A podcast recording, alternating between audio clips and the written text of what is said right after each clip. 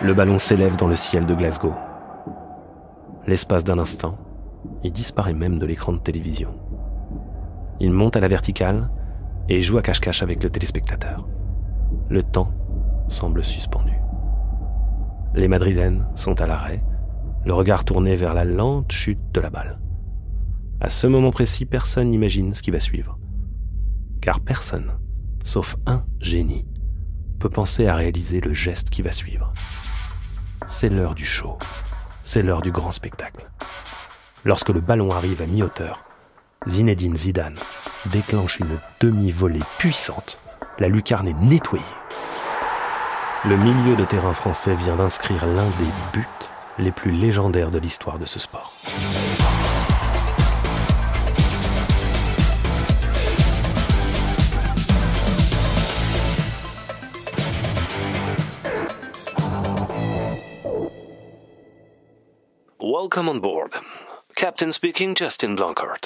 Dans cet épisode, je vais vous raconter l'histoire d'un geste iconique, entré dans la légende. Édition 2000-2001 de la Ligue des Champions, la finale de Glasgow. D'un côté le Real Madrid, de l'autre le surprenant Bayer Leverkusen. Et dans le rôle de l'acteur principal, Zinedine Zidane. Pour le meilleur second rôle, Roberto Carlos et sa chandelle légendaire. Le décor est planté. Suivez-moi. Moteur. Action. C'est le match de la saison, le plus attendu, le Graal. Ce match, c'est la finale de la Ligue des Champions, entre les deux équipes européennes les plus fortes du moment. Du coup, la pression est immense. Lorsque l'hymne de la Ligue des Champions retentit,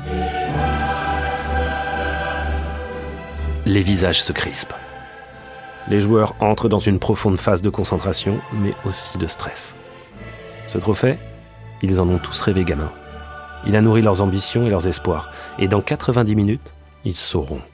Ils sauront si leur nom sera gravé ou non à jamais dans la liste des vainqueurs de la plus grande compétition européenne de clubs.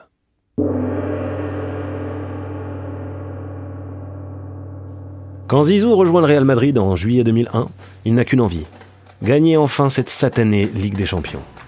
Avec son ancien club, il était toujours à deux doigts de soulever la coupe aux grandes oreilles. En 97, la Juve s'incline 3-1 en finale contre le Borussia Dortmund. En 98, même triste conclusion face au Real Madrid, qui l'emporte 1-0. Zidane a déjà gagné la Coupe du Monde en 98, il a aussi gagné l'Euro 2000. Il lui manque donc le troisième trophée le plus important pour tout joueur de foot, la Ligue des Champions. Il pense que c'est au Real Madrid que les planètes pourront enfin s'aligner. Je suis fier d'être là aujourd'hui, fier d'avoir signé pour le Real de Madrid, et j'espère que pour ces quatre, au moins pour ces quatre prochaines années, faire aussi bien que j'ai fait à la sinon mieux. Florentino Pérez, est à la tête du club madrilène et il dépense sans compter. Luis Figo la saison précédente. Zizou cette fois. Madrid accueille deux ballons d'or en l'espace de 12 mois. C'est le début de l'ère des Galactiques dans la capitale espagnole. D'autres stars se succéderont et viendront en quête du bonheur sportif éternel. Ce 15 mai 2002, Zidane est en passe de réussir son pari.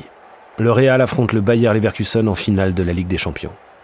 La rencontre se déroule à Glasgow, dans un stade historique. Hamden Park. Hamden Park et ses 150 000 supporters en 1937, à l'occasion d'un match Écosse-Angleterre. Largement rénové depuis, il accueille cette finale devant plus de 50 000 personnes. Le Real est largement favori et ouvre d'ailleurs rapidement le score.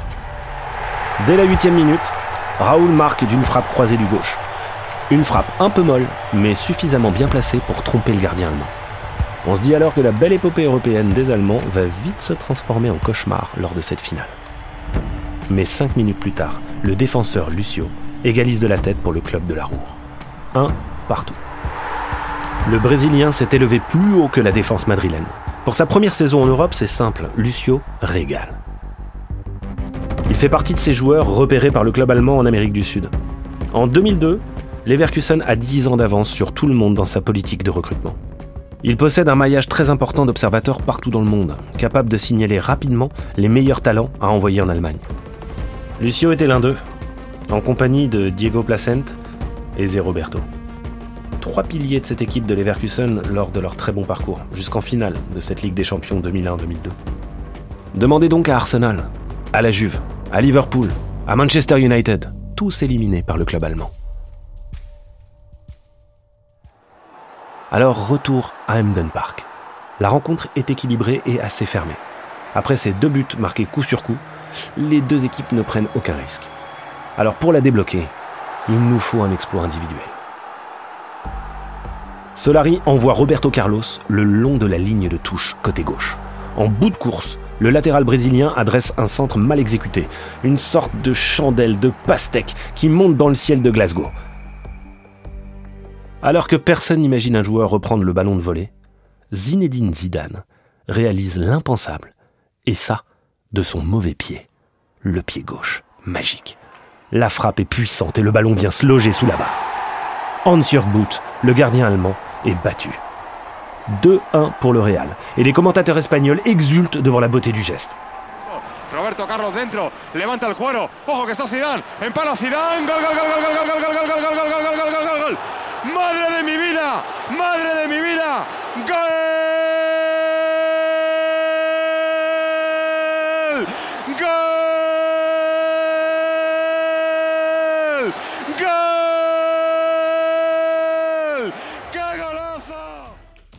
En seconde période, le Bayer Leverkusen pousse.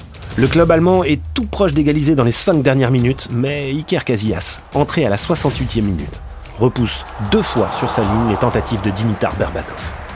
Au bout d'un final haletant, l'arbitre siffle enfin la fin du match. Le Real Madrid remporte ce 15 mai 2002 sa 9e Ligue des Champions. Quant au but de Zidane, très simple. Il a été élu le plus beau but de l'histoire de la compétition par le magazine France Football. Une reprise de volée, encore aujourd'hui dans toutes les mémoires et qui aura marqué plusieurs générations. Eden Hazard, qui a retrouvé Zidane au Real comme entraîneur, peut en témoigner. Le lendemain, deux jours après, trois jours après, je l'ai revu plein de fois. Et euh, voilà, je pense qu'avec Torgan, Kylian, on a toujours essayé de le, le faire dans le jardin aussi. On n'a jamais réussi malheureusement, mais euh, maintenant, non, c'était, c'était en tant que supporter du Real depuis depuis petit, c'était c'était bien, c'était un bon souvenir. Allez, un grand merci d'avoir écouté cet épisode. Si vous aimez Soyez sympa rejouer, n'hésitez pas à nous le faire savoir sur votre plateforme d'écoute préférée. Merci à Octave Legrand pour l'écriture et à Bababam pour la production. On se retrouve très vite pour un nouveau match. Captain speaking. À très vite.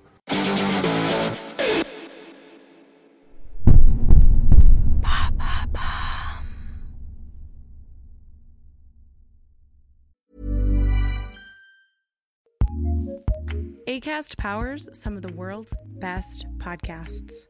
Here's a show we recommend. Once upon a time, a knight in shining armor slew a dragon while a princess was locked in a tower waiting. Cool story, bro, but let us take it from here.